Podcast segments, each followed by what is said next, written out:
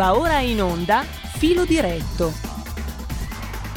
E abbiamo ascoltato il quarto brano musicale di oggi. Il calendario musicale ci ha portato presso gli Animals, la cui voce Eric Burdon nasce oggi in Inghilterra l'11 maggio del 1941 a Newcastle. The House of the Rising Sun, che niente meno affonda, secondo alcuni addirittura in alcune canzoni popolari del brano popolare del Seicento inglese.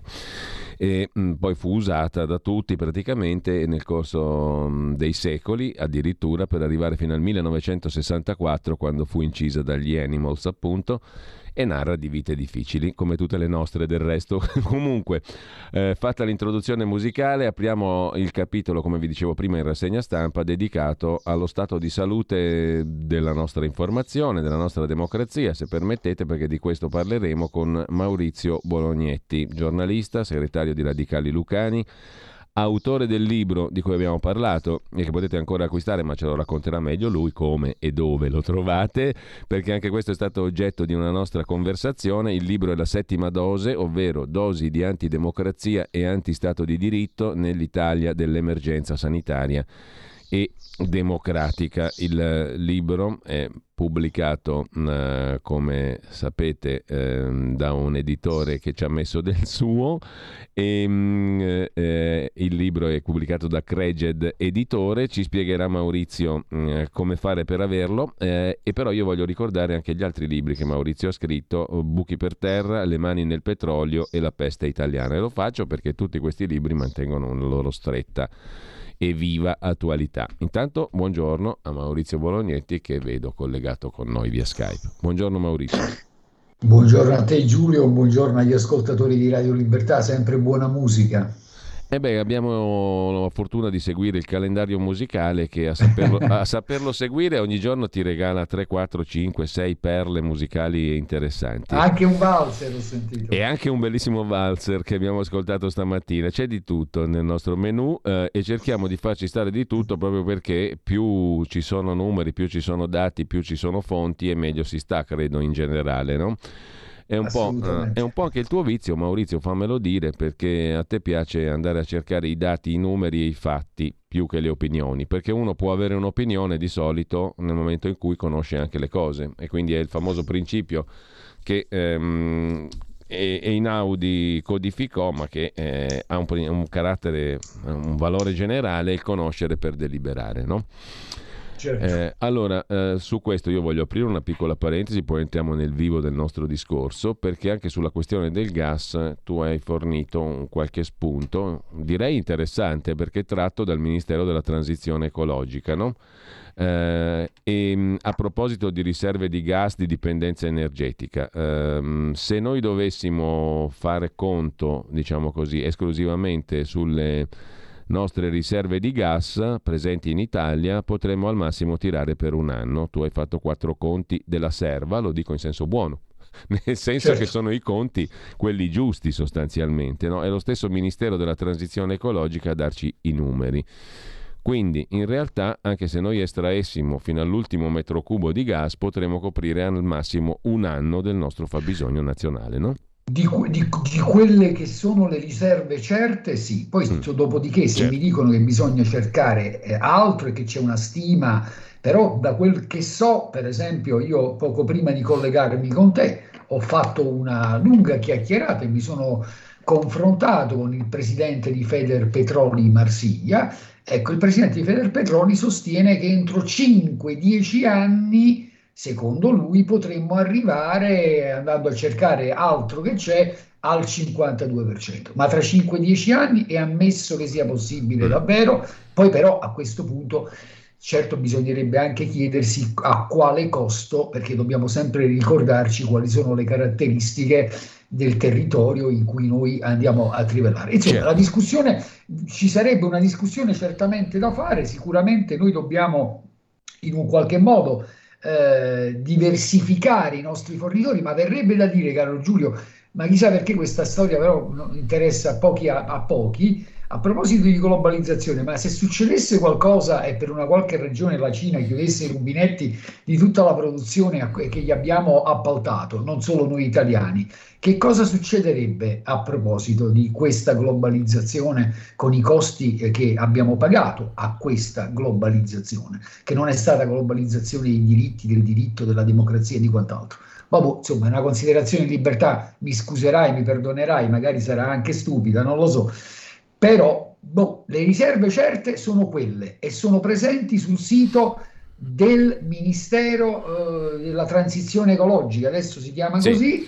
Io vorrei semplicemente che quando si va a che coloro che fanno informazione si ancorassero anche un po' a questi dati. Appunto. E che fossero chiari anche gli accordi chiusi. Da quello che mi è sembrato di capire nella mia conversazione con il dottor Marsiglia, che tra l'altro spero di intervistare e magari di proporre a Radio Libertà come intervista, anche gli accordi che abbiamo chiuso, per carità bisognerà iniziare da qualche parte, ma insomma qua il gas mi è sembrato di capire che prima di 2 o 3 anni non arriva, questo sappiatelo.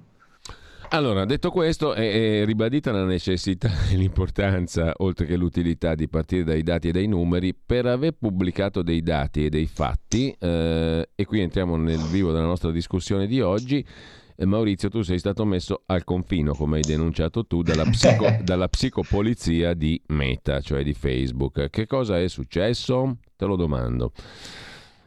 È successo, ma ormai succede un po' troppo spesso e credo non solo a me. Intanto quello che è successo a me succede che io riferisco una decisione della FDA, e cioè di limitare l'uso con la FDA e la Food and Drug Administration, chiamiamola la nostra AIFA, insomma l'agenzia del farmaco americano. La nostra AIFA, la nostra EMA a livello europeo. Hai fatto bene a precisare, mai commettere l'errore di dare per scontato che tutti conoscano certi acronimi. Food and Drug Administration, come diceva il nostro Giulio, che sarebbe l'equivalente della nostra agenzia del farmaco, dell'agenzia europea del farmaco, e cioè dell'EMA.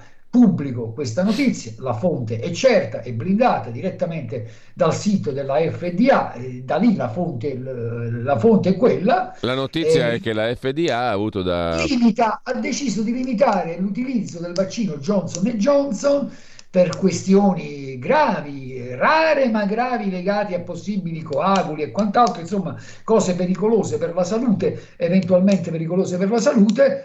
E ovviamente ho commentato, ho chiosato dicendo è l'ennesimo effetto collaterale che emerge è in relazione a non solo al vaccino della Johnson & Johnson, perché ci sono anche altri effetti collaterali a breve termine che sono emersi in questi mesi. Io dico che ne emergeranno altri, secondo me, col passare del tempo, staremo a vedere.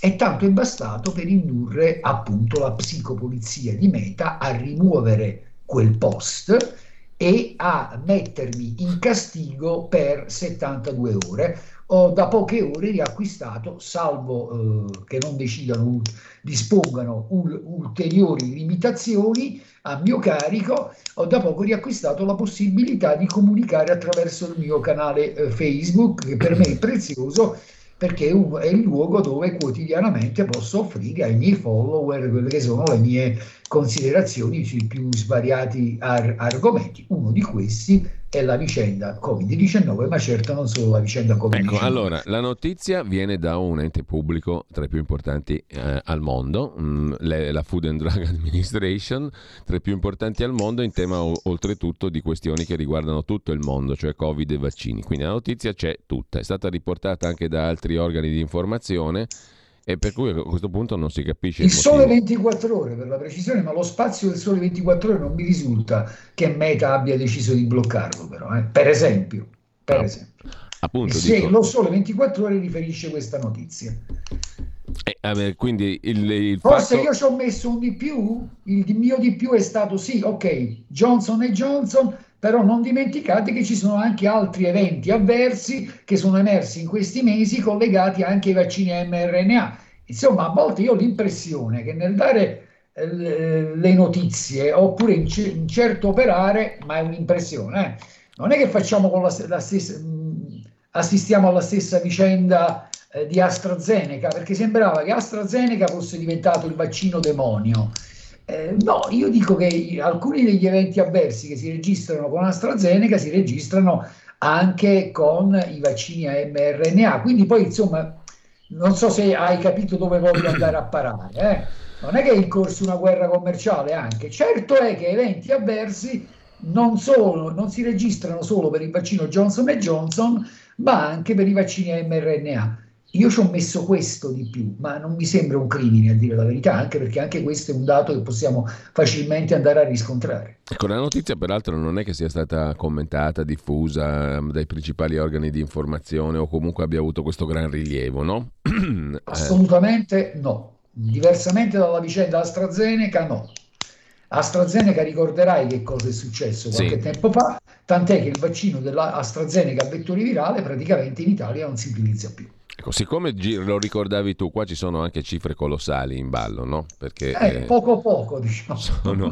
Anche perché se permetti, ma immagino che tu lo conosca, c'è questo interessante documento, ci sono delle società, alcune società sono tenute a depositare un modello chiamato 20F alla SEC, che sarebbe l'equivalente USA della nostra CONSOB, insomma la SEC vigila sul mercato borsistico eccetera. In questo documento depositato dalla BioNTech, la BioNTech come altre società è tenuta ad indicare ai suoi azionisti, ma anche a chi potrebbe diventare suo azionista, quindi a tutti i cittadini del mondo, quali sono i rischi di impresa, e chiunque fa impresa ovviamente ha dei rischi, ci sono i rischi di impresa.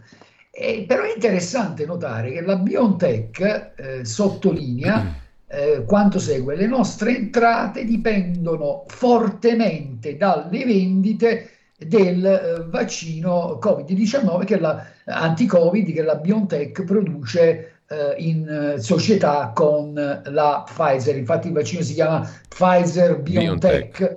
E poi aggiungono potremmo, usano il condizionale, però è un condizionale interessante, non essere in grado di dimostrare l'efficacia o la sicurezza sufficienti del nostro vaccino Covid-19 e o delle formulazioni specifiche per le varianti per ottenere l'approvazione normativa permanente negli Stati Uniti, nel Regno Unito, nell'Unione Europea o in altri paesi in cui è stato autorizzato per l'uso di emergenza, in emergenza o concessa l'autorizzazione all'immissione in commercio condizionata, che è il tipo di autorizzazione che abbiamo concesso noi in Europa. E aggiungono ancora: eventi avversi significativi possono verificarsi durante le nostre sperimentazioni cliniche o anche dopo aver ricevuto l'approvazione normativa che potrebbe ritardare o interrompere le sperimentazioni cliniche, eccetera, eccetera. Ecco, mi limito a riferire che c'è questo documento depositato negli uffici della SEC USA, l'equivalente della nostra CONSOB, in cui vengono indicati questi rischi di impresa. Tra l'altro, invece, a proposito dei profitti, par di capire, mettendo insieme voci, notizie, anticipazioni, che a ottobre, al prossimo autunno, si profili un altro giro di vaccinazioni, no? Questo mi sembra che si profili chiaramente all'orizzonte, e quindi un altro giro di guerre commerciali, di profitti stellari. Lo dico per oggettività, non perché ci sia niente di male nel profitto, però queste cose qua non bisognerebbe trattarle come cose da non dire. Le mettiamo in luce, le chiariamo e così siamo tutti più tranquilli, no? Sì, così evitiamo di scambiare Albert Bourla, il CEO della Pfizer, per Madre Teresa di Calcutta in versione farmaceutica. Non lo è, chiaramente non lo è un uomo d'impresa che deve raggiungere un profitto, che deve dar conto ai suoi azionisti, che deve dar conto al suo consiglio di amministrazione. Tra l'altro aggiungo che hanno ricevuto anche generosi finanziamenti pubblici per le loro sperimentazioni, per quanto ne so io. I profitti invece sono assolutamente privati, chiaramente. Quelli non li spartiscono con chi gli ha consentito magari con generosi finanziamenti di procedere nelle sperimentazioni. Ma staremo a vedere, che emerge è assolutamente vero. Io mi auguro però che non si prosegua, perché al momento io direi che continuano a esserci margini sulla via dell'imposizione. Sento parlare di una raccomandazione, in particolare per gli over 60, staremo a vedere che cosa accadrà in autunno. Intanto però ci sono dei dati che pur dovrebbero far riflettere, non solo quelli dell'Istituto Superiore di Sanità, ma anche quelli che per esempio diffonde il Ministero della Sanità inglese. Tornando invece al tuo canale Facebook, bloccato per 72 ore perché hai pubblicato una notizia, e una notizia vera oltretutto, e di fonte non certa, certissima. Beh, allora, due domande, Maurizio. Possiamo andare avanti a continuare a dire che questo non ha a che fare con la libertà di informazione, con l'articolo 21 e tutto il resto, perché Facebook è una cosa privata? Possiamo continuare a dire che questo non ha niente a che vedere con la libertà di stampa? Perché tu hai chiamato in causa anche la Federazione Nazionale della Stampa e il rappresentante regionale della tua regione, perché come tutti sanno i giornalisti sono iscritti all'ordine su base regionale, no? Angelo Oliveto è il responsabile della Federazione Nazionale della Stampa per la Basilicata. Tu sei iscritto all'ordine dei giornalisti della Basilicata e hai chiesto al tuo ordine e al tuo rappresentante di farsi sentire. Mi par di capire che si sia fatto sentire con te privatamente, con una telefonata. Sì, esattamente. Asso Stampa Basilicata, FNS. Io mi sono rivolto in particolare perché io sono un ingenuo, Giulio. Io sono iscritto da anni, immagino, come non so se lo sei anche tu, sì. Sono iscritto anche alla Federazione Nazionale della Stampa, insomma credo che sia il sindacato dei giornalisti, sindacato, no? Unico che introdusse quel buon uomo dalla testa pelata a suo tempo e che è rimasto tale, no?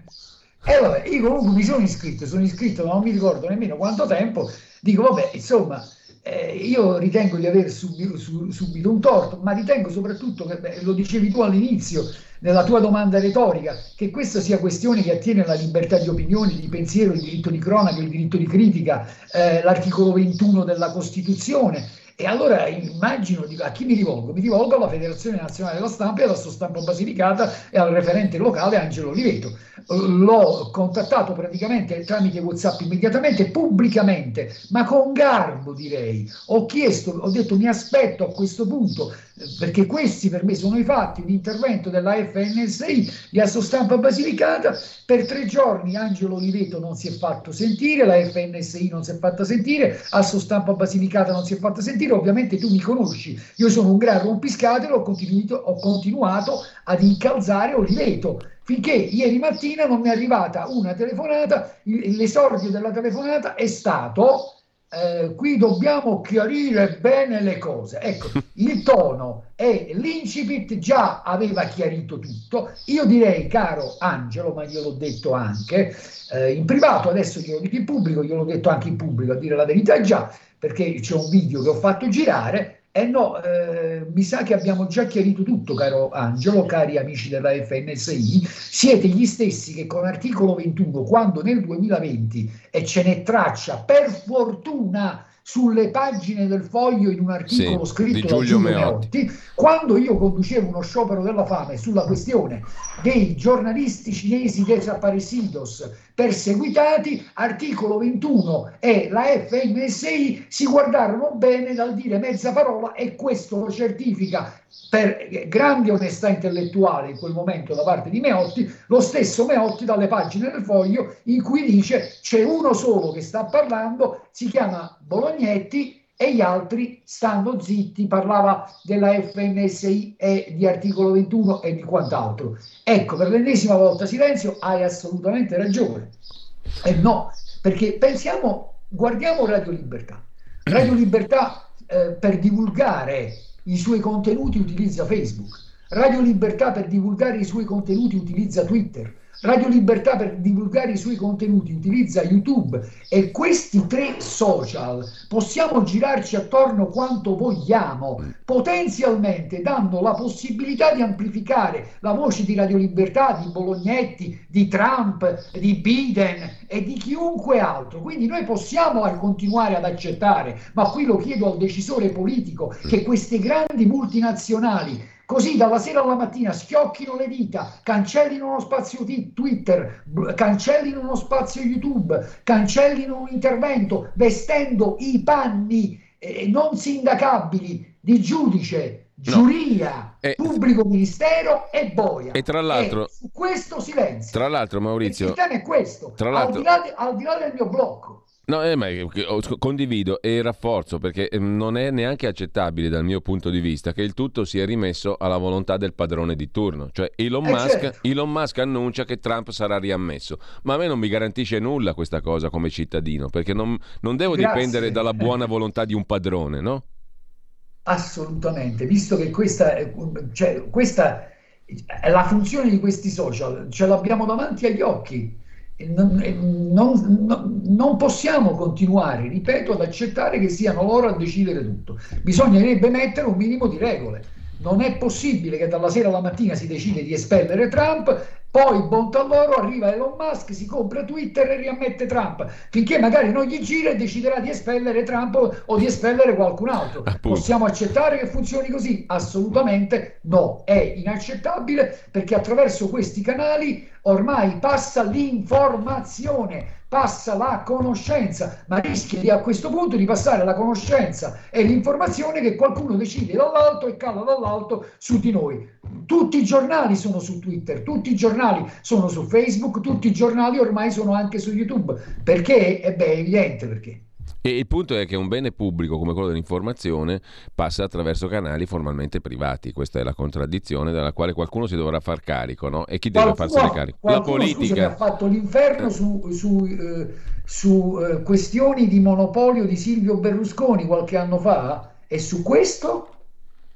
Appunto, questo è colossale e mondiale come caso, no? Quindi sarà il caso che ce ne si occupi, se no altrimenti diventa ridicolo dire se faccio parte della Federazione Nazionale della Stampa o tutelo la libertà di espressione o difendo l'articolo 21. Diventa abbastanza ridicolo, francamente, no? O affrontiamo la questione del toro per le corna, prendiamo la questione alla base, alla radice, o se no stiamo a fare il minuetto mentre la nave affonda, no? Intanto, Maurizio, siccome passano anche i minuti, io vorrei ricordare a chi ci ascolta, e lo abbiamo riassunto appunto anche in un post sulla pagina Facebook della nostra radio e sulla tua pagina Facebook, che tu hai fornito attraverso questi strumenti alcuni dati che faticano moltissimo a farsi largo nei mezzi di comunicazione più o meno diffusi, no? Hai diffuso dati, tra l'altro, e voglio ribadirlo, quello della Food and Drug Administration è il dato di un ente pubblico importante, governativo, certo. E il nostro Istituto Superiore di Sanità, anche lui diffonde dei dati che poi non vengono resi pubblici da quelli che dovrebbero fare il nostro mestiere di giornalisti, e questo è un altro discorso, no? Tu hai diffuso dati sulla reale efficacia dei vaccini da parte del Ministero della Sanità, hai diffuso dati dell'Istituto Superiore di Sanità che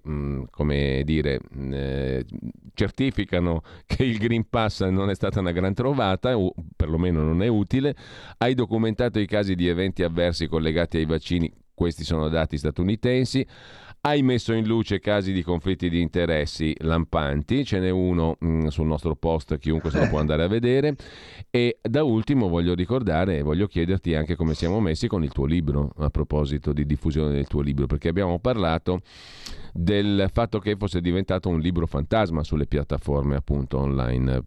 Chi vuole leggerselo cosa deve fare? Partiamo da qui, tutto il resto dei dati lo trovate.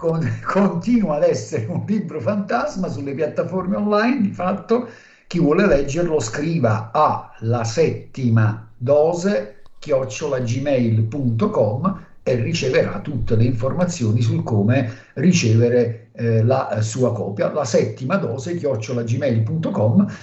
Ci siamo sostituiti alla distribuzione e alle grandi librerie online, rispetto alle quali, come ho avuto modo di dire grazie a te, stiamo riscontrando, diciamo, una qualche difficoltà nel diffondere questo libro, e quindi nel consentire a chi volesse di acquistarne una copia per giudicarmi e magari per dire: Bolognetti, non sono assolutamente d'accordo con te, oppure non mi è piaciuto, o quello che volete, ma io non nemmeno a questo punto diventa anche difficile giudicarmi. Così come diventa difficile per i cittadini, ma lo dico rapidamente, farsi un'opinione se non gli forniamo tutte le informazioni del caso, se non gli diciamo magari che nella classe d'età 12-39 anni le diagnosi di SARS-CoV-2 tra il 1 aprile 2022 e il 1 maggio 2022 ogni 100.000 abitanti tra i vaccinati con dose booster sono state 3.492, a cui però vanno aggiunte necessariamente altre 3.640 diagnosi di SARS-CoV-2 ogni 100.000 abitanti tra quelli che erano vaccinati da meno di 6 mesi e, per esempio, ma dico solo questo dato perché non ne dico tanti altri, tra i non vaccinati abbiamo avuto 3.729 diagnosi. Fate un po' voi i conti, ci sono dei dati che secondo me sui quali dovremmo riflettere, dovremmo aprire un dibattito che dovrebbe portarci a prendere in considerazione l'obbligo che di fatto è stato introdotto rispetto a tutti, perché c'è un obbligo di fatto, c'è stato, parliamoci chiaro, perché siamo andati avanti con ricatti e controricatti, con limitazioni e controlimitazioni. Ci sarebbero anche degli studi che dicono che la capacità di diffondere il virus di vaccinati e non vaccinati praticamente è la stessa, ma tanto di tutte queste cose non ne possiamo discutere. Io prendo semplicemente atto che per il momento stanno parlando non di obblighi per quello che accadrà in autunno. Staremo a vedere che cosa decideranno. Non vorrei che ricominciassimo tutto da capo senza la necessaria chiarezza e senza un dibattito che fino ad oggi non c'è stato, anche, o verrebbe da dire, soprattutto nel mondo scientifico, dove sono state eliminate tutte le voci dissenzienti. Allora, io saluto, ringrazio Maurizio Bolognetti, ci teniamo in contatto, ci risentiamo, grazie Maurizio. Grazie a te Giulio e grazie a Radio Libertà. E tra poco, dopo la pausa, invece ascolterete qualche estratto, l'intervento di Matteo Salvini e di Alberto Bagnaia, la presentazione del libro di Romina Raponi, Manuale teorico e pratico al bilancio dell'Unione Europea, finanziamenti comunitari, PNRR. Tra pochissimo, buon ascolto, alle 10:30 qualcosa. Non perdetevi Oltre la pagina di Pierluigi Pellegrin con ospiti assai interessanti, quelli che abbiamo citato prima, che vedete sulla nostra pagina Facebook di Radio Libertà.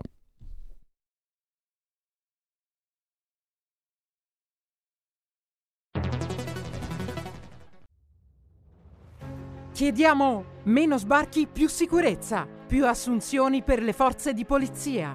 Scrivi il codice D43 nella dichiarazione dei redditi. Destina il 2 per 1000 del tuo IRPEF alla Lega. Il tuo sostegno vale 2 per 1000. Messaggio autogestito Lega per Salvini Premier.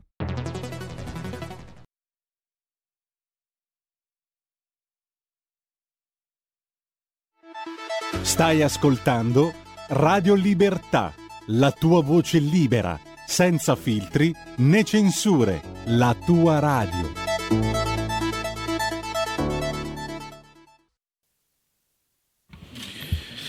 Grazie per la vostra presenza qui. Vorrei rapidamente dire due parole senza sottrarre tempo al segretario, che è più prezioso ovviamente di quello di noi, per dare una indicazione sul messaggio tecnico di questo testo. La Lega è sì nel territorio, ma la Lega è anche nei palazzi, dove qua fa quel lavoro faticoso e noioso che pochi fanno, che è leggere le carte. Allora adesso, nello spirito di servizio, diciamo così, che deve anche animare il rapporto fra la politica e i cittadini, consentitemi di darvi appunto un'informazione di servizio, un criterio importante per individuare, quando lo individuate, perdonatemi se mi esprimo in modo così reciso, un cialtrone. Se qualcuno vi dice che l'Italia non riesce a spendere tutti i fondi europei, è un cialtrone. Perché dico questo? Ma è molto semplice, i documenti lo dicono, le carte lo dicono. Ho qui un simpatico dossier della Camera dei Deputati, la chiusura della programmazione 2007-2013, 2 cicli di programmazione fa. Inizia così: a marzo 2017 si è definitivamente conclusa l'attuazione della programmazione 2007-2013 con un risultato di integrale assorbimento delle risorse europee assegnate all'Italia. Perché non siamo in grado di parlare oggi del ciclo di programmazione successivo, del 2014-2020? Semplice, perché, come spiega il dossier della Camera dei Deputati, quindi non qualche strano sovranista o qualche strana associazione di scappati di casa, vige per le regole per i fondi europei la regola del cosiddetto N+2, e quindi il disimpegno delle risorse eventualmente non utilizzate avviene nei 2 anni successivi dopo la chiusura della programmazione. Notizia: 2020 più 2 fa 2022, siamo nel corso del 2022, non siamo quindi in grado di dire se saranno state assorbite tutte le risorse della programmazione precedente, ma riteniamo di sì, perché sono sempre stati spesi tutti i fondi comunitari, quindi basta con queste balle sull'Italia che non è in grado di spendere questa manna dal cielo, è una balla, chi la porta avanti è un cialtrone. E cerchiamo allora di chiederci perché si menta in modo così sistematico e spudorato ai cittadini italiani. Beh, il testo ci dà una indicazione, è per costruire una narrazione colpevolizzante rispetto ai cittadini italiani e rispetto alle amministrazioni italiane sull'esito di un progetto che purtroppo ha insiti in sé molti germi di fallimento, che è appunto il progetto di fondi comunitari, la struttura dei fondi di coesione.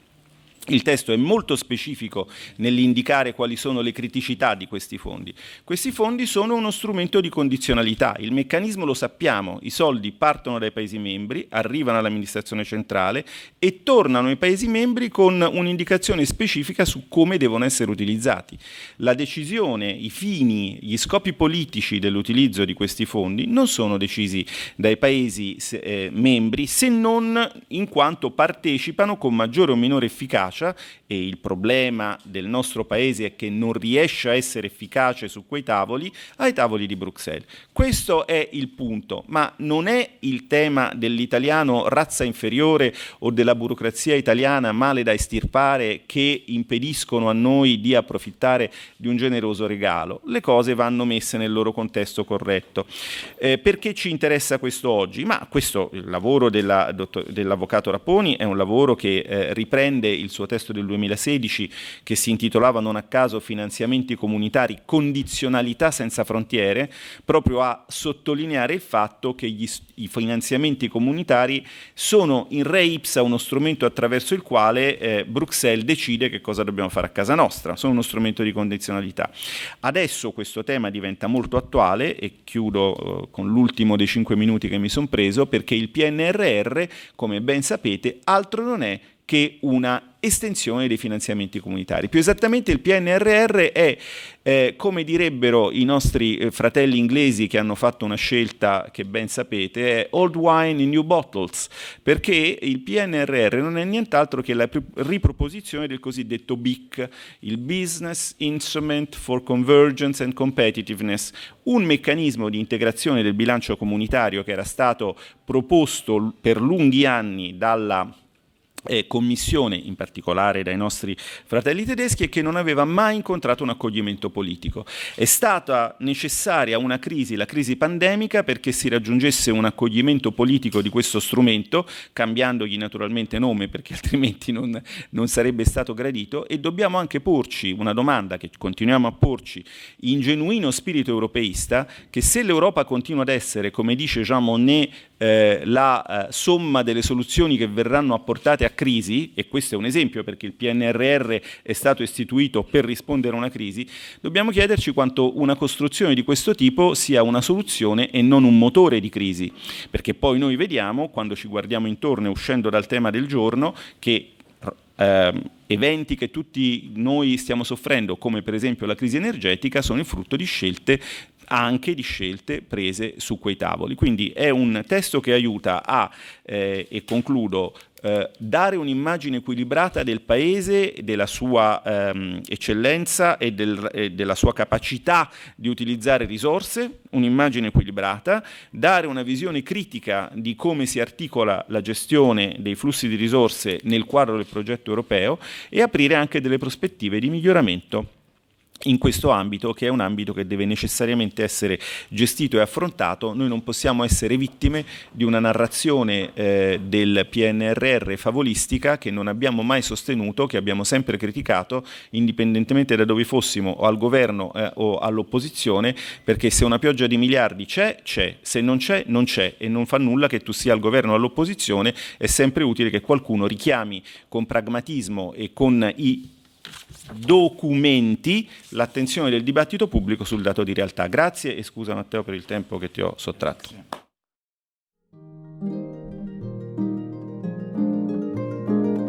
Cari ascoltatori, vi ricordiamo che l'angolo della musica classica, condotto in studio da Auretta Pierotti Cei, cambia orario. Andrà in diretta ogni sabato a partire dalle 13. Appuntamento con la grande musica.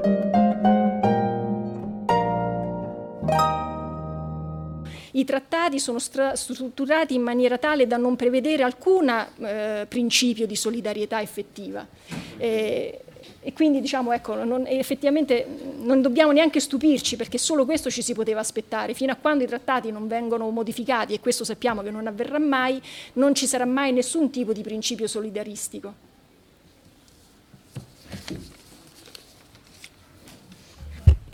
Spero di essere stata abbastanza sintetica. Grazie per la concretezza fondata su dati, che magari non farà piacere a qualcuno. Poi stiamo vivendo in periodo di censura. Esatto. Quindi un libro come questo in tempi passati sarebbe stato dato alle fiamme probabilmente, perché va in direzione ostinata e contraria, però i numeri sono numeri. Leggevo il grafico a pagina 36, lo dico per i colleghi giornalisti che non ce l'hanno, però parliamo, sì, però no, facendo io il giornalista, 280 pagine di numeri e trattati, devi essere proprio bello motivato, o c'hai l'aereo in ritardo di 6 ore e allora inizi a sfogliarti questo se non hai altro. Però gli addetti ai lavori lo devono leggere, lo devono sapere. Premessa. Visto che si parla ogni tanto a proposito d'Italia di beneficenza, cioè ci danno questi soldi perché poverini abbiamo bisogno, siamo gli ultimi della classe, peraltro probabilmente non li spenderemo neanche, però dai, ci proviamo. Dal 2000 a oggi, dati della Corte dei Conti, fra quello che l'Italia ha dato e quello che l'Italia ha ricevuto, perché la premessa va sempre ricordata, noi ci smeniamo 100 miliardi di euro a spanne. Dati Corte dei Conti, l'ultimo dei quali citato, e ripeto, qua non è confutabile, relazione della Corte dei Conti relativa al 2020, il saldo negativo è di 6 miliardi e 787 milioni di euro. Quindi parliamo di una realtà, di un club a cui l'Italia, come fosse il Circo Laniene, paga un'iscrizione impegnativa. Meno 100, cioè ci sono paesi che per iscriversi al circolo hanno il più davanti, ci sono paesi che per iscriversi a questo circolo, che poi ci mette in fondo alla classe, hanno pagato 100 miliardi di euro. Vabbè, guardiamo avanti, ma questo è un presupposto importante. E fra i fondi del PNRR, mi segnalava Antonio, questa cascata di miliardi, i 2/3 dei soldi che arriveranno in Italia sono prestiti. Sono prestiti che dovranno restituire i nostri figli. E l'Italia è il paese europeo che ha preso più soldi a prestito, e fra i grandi paesi, Italia, Francia, Germania, Spagna, siamo gli unici che hanno preso soldi a prestito. Cioè alla voce PNRR, questo giusto per premettere, poi andiamo a dire cosa vogliamo fare, però la premessa è d'obbligo, gli unici paesi fra i paesi dell'Unione che hanno chiesto soldi a prestito, cioè tutti hanno preso i soldi, i cosiddetti sussidi, te li do, ti offro il caffè e sarò mica scemo a dirti di no, quindi il caffè offerto l'hanno preso tutti, il caffè a pagamento che poi dovrai restituire l'hanno preso Italia 122 miliardi, poi la seconda è la Romania 15 miliardi, Polonia 12 miliardi, Grecia 12 miliardi, Portogallo 2 miliardi e 7, Slovenia 700 milioni. Cioè gli unici paesi che hanno preso soldi a prestito che dovranno restituire sono quelli summenzionati, quindi siamo in buona compagnia. Noi ne abbiamo presi 122 miliardi, cioè non un caffè, noi abbiamo preso 122 caffè a prestito. Il secondo arrivato è la Romania, quindi è chiaro ed evidente che siccome questo c'è, vanno spesi bene, perché non sono soldi regalati dove rifai la rotonda o fai il concerto, o fai la... cioè sono soldi che vanno spesi, anche perché li dovremo restituire pagando profumati interessi nell'arco dei prossimi anni, con delle condizionalità eccetera eccetera. La Lega è forza pragmatica, questo è un manuale di buone pratiche che noi metteremo in mano quantomeno a tutti i 5.000 amministratori locali della Lega. Questo è la Lega oggi, 10 maggio, partendo da niente. Noi fra sindaci, assessori, consiglieri, consiglieri regionali, parlamentari ne abbiamo più di 5.000 in Italia, e quindi io vorrei che dai ministri al consigliere di Cinisello Balsamo al consigliere di Potenza tutti sapessero come, cosa e perché. Quindi ringrazio l'avvocato e ringrazio Antonio per l'ottima idea, perché sono tempi in cui si parla a spanne, occorrono serietà, severità e competenza, e penso che in queste pagine ci siano. Mia riflessione: nel giorno in cui il presidente Draghi parte alla volta di Washington, visto il contesto economico difficile, visto il tasso di disoccupazione, vista l'inflazione che cresce, visto il costo delle bollette di luce e gas, visto il costo delle materie prime, visto il caro benzina, il caro metano e il caro diesel, non possiamo più permetterci altri mesi di guerra. Questo al di là dei prestiti, del PNRR. Arrivare alla pace subito è vitale, è questione di sopravvivenza. Cosa mi aspetto dall'incontro Draghi-Biden? Che parlino di pace, che lavorino per la pace, che preparino la pace. Noi non siamo in guerra contro nessuno. Mi rifiuto di pensare che 60 milioni di italiani vogliano fare la guerra contro qualcuno. Se c'è qualcuno che usa parole di guerra e ama parlare di armi più che di pace nel 2022 è fuori luogo. C'è un paese che ha aggredito e un paese che è stato aggredito. Premessa, come abbiamo premesso i 100 miliardi che l'Italia ha dato all'Europa, c'è la Russia che ha aggredito e c'è l'Ucraina che è stata aggredita. Dopo quasi 3 mesi da questa premessa contiamo alcune decine di migliaia di morti, e da più dichiarazioni si intuisce che entrambe le parti in guerra vogliano farla finita. Nessuno nel 2022 vince la guerra sul campo. Se qualcuno dall'altra parte del mondo vuole consumare su campi altrui propri obiettivi geopolitici, non è il caso e non è il momento. E non col sangue degli ucraini, dei russi e degli italiani. Quindi inviare nuove armi in un contesto come questo allontanerebbe la pace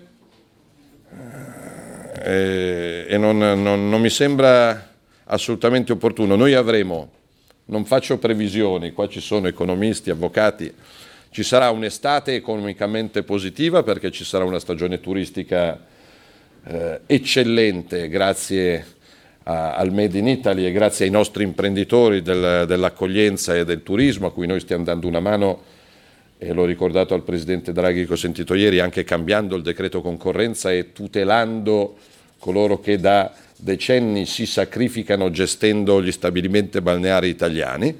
Questo nota a margine a proposito dell'Europa e della beneficenza, però non vorrei che a settembre cominciasse un autunno e poi un inverno e poi una primavera drammatici. Questi sono i dati. Se non cambiamo la rotta perderemo per strada alcune centinaia di migliaia di posti di lavoro.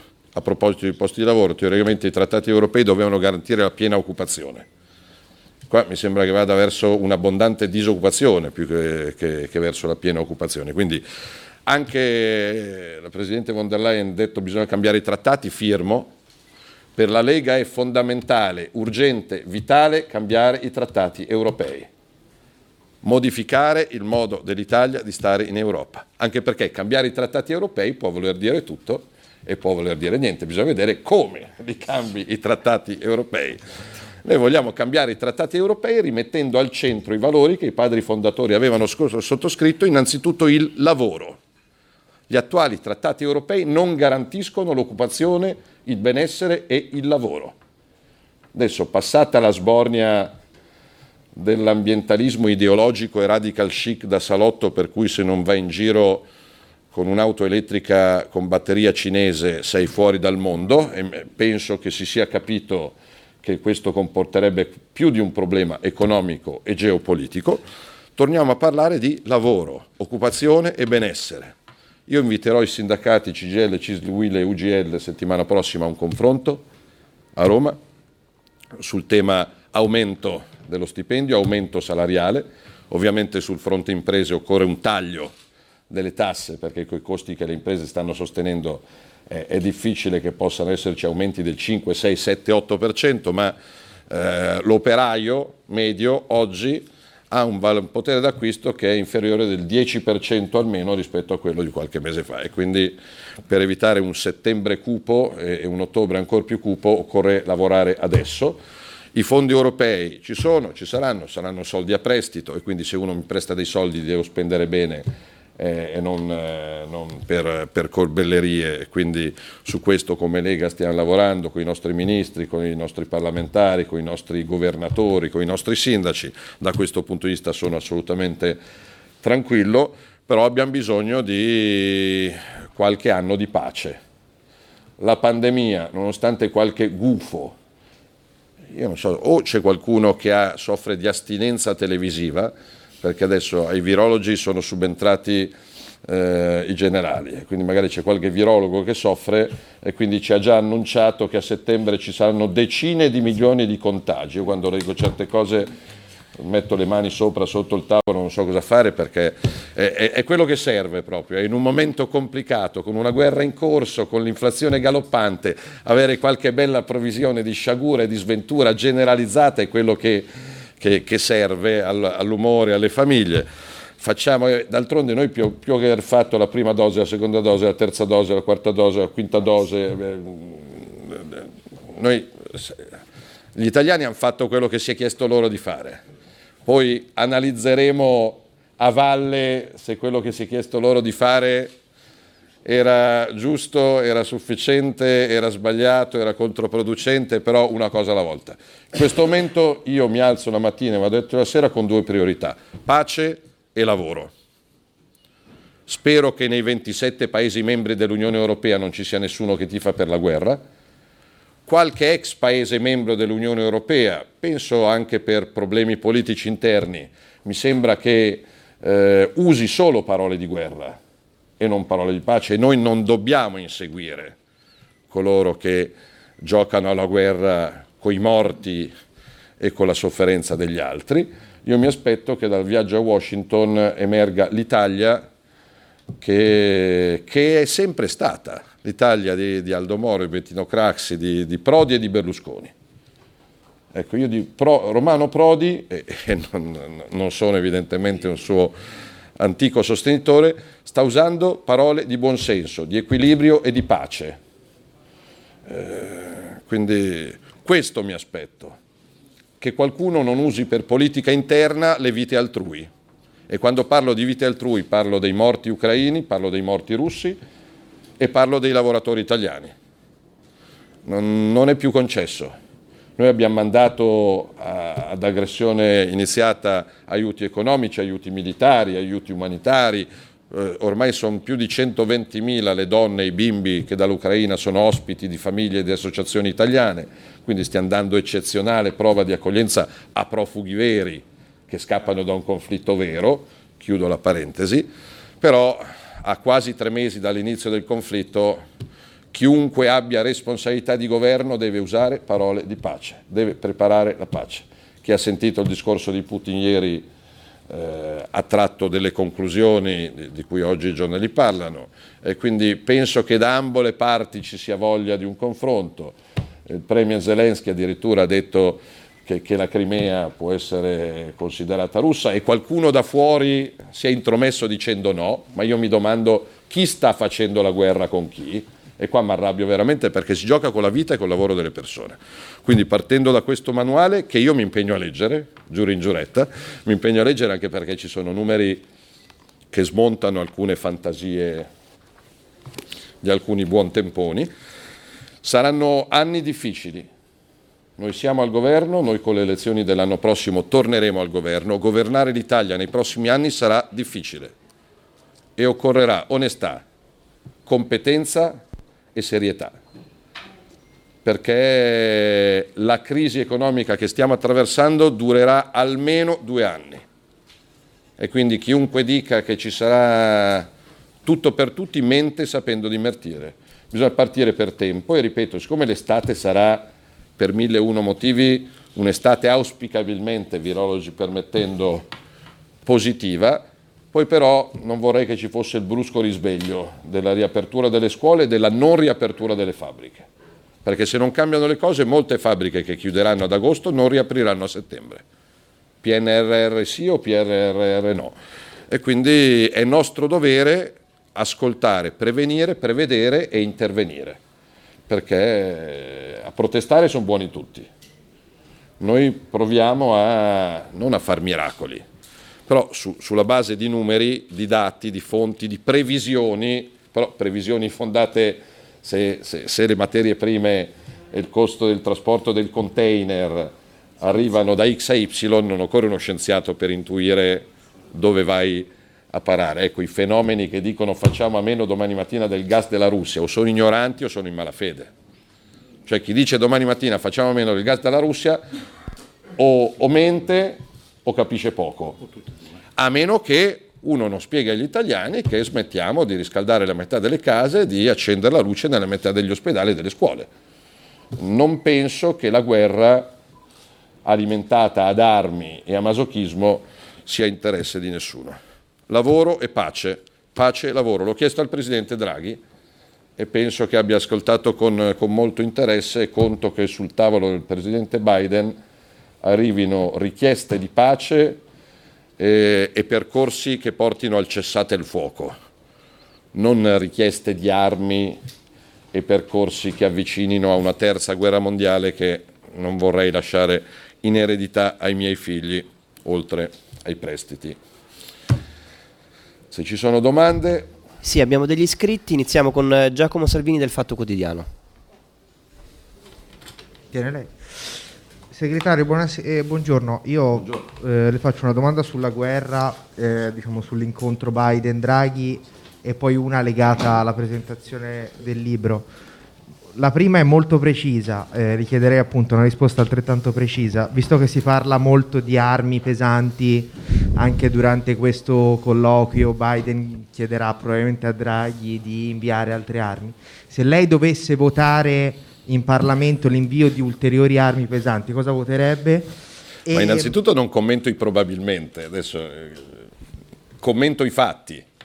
Quindi vedremo che tipo di richieste ci saranno, se verranno richieste più armi, poi pesanti, leggere, offensive. Adesso a me la distinzione fra armi offensive e difensive fa ridere, perché spiegatemi se il fucile difende o se il fucile offende e poi ci riparliamo. Comunque, se ci fosse una richiesta di nuove armi, io dovrei riunire la Lega, perché io personalmente sono contrario.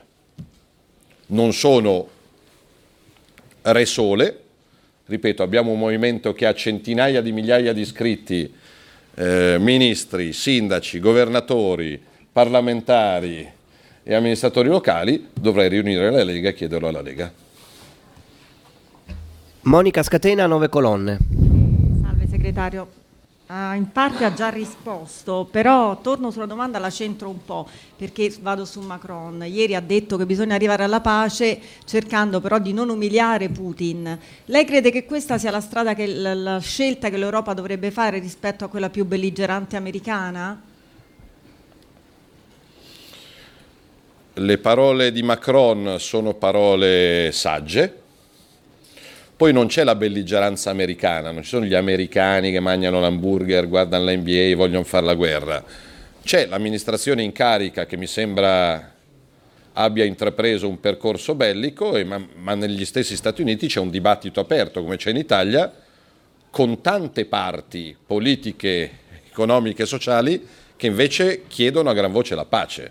Qua non si tratta qua di tornare a Rocky 4 con Rocky Balboa contro Ivan Drago, magari se qualcuno ha questo in testa ci facciamo tutti del gran male. Quando dico che Macron in questa dichiarazione ha dimostrato saggezza, lo dico da amico e sostenitore di Marine Le Pen, e domando a voi giornalisti, e poi mi do la risposta fra 3 secondi, se avessi detto io che bisogna arrivare alla pace senza umiliare Putin,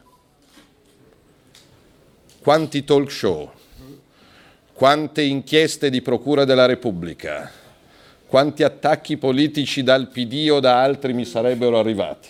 Bene, lo faccio dire a Macron. I tedeschi dicono: noi del gas russo abbiamo bisogno non perché siamo putiniani, ma perché le nostre fabbriche con questo funzionano. Gli ungheresi hanno fatto una scelta, gli slovacchi, i bulgari. Io penso e spero che gli stessi inglesi non siano tutti in scia con Boris Johnson, che probabilmente per problemi interni è il più bellicista dei bellicisti. Qua si tratta di costringere Putin e Zelensky a sedersi al tavolo e poi saranno loro due a decidere cosa fare e cosa chiedere, senza intromissioni esterne. Mi domando a che titolo qualcuno da fuori debba spiegare a Zelensky o a Putin cosa deve chiedere e cosa deve rifiutare.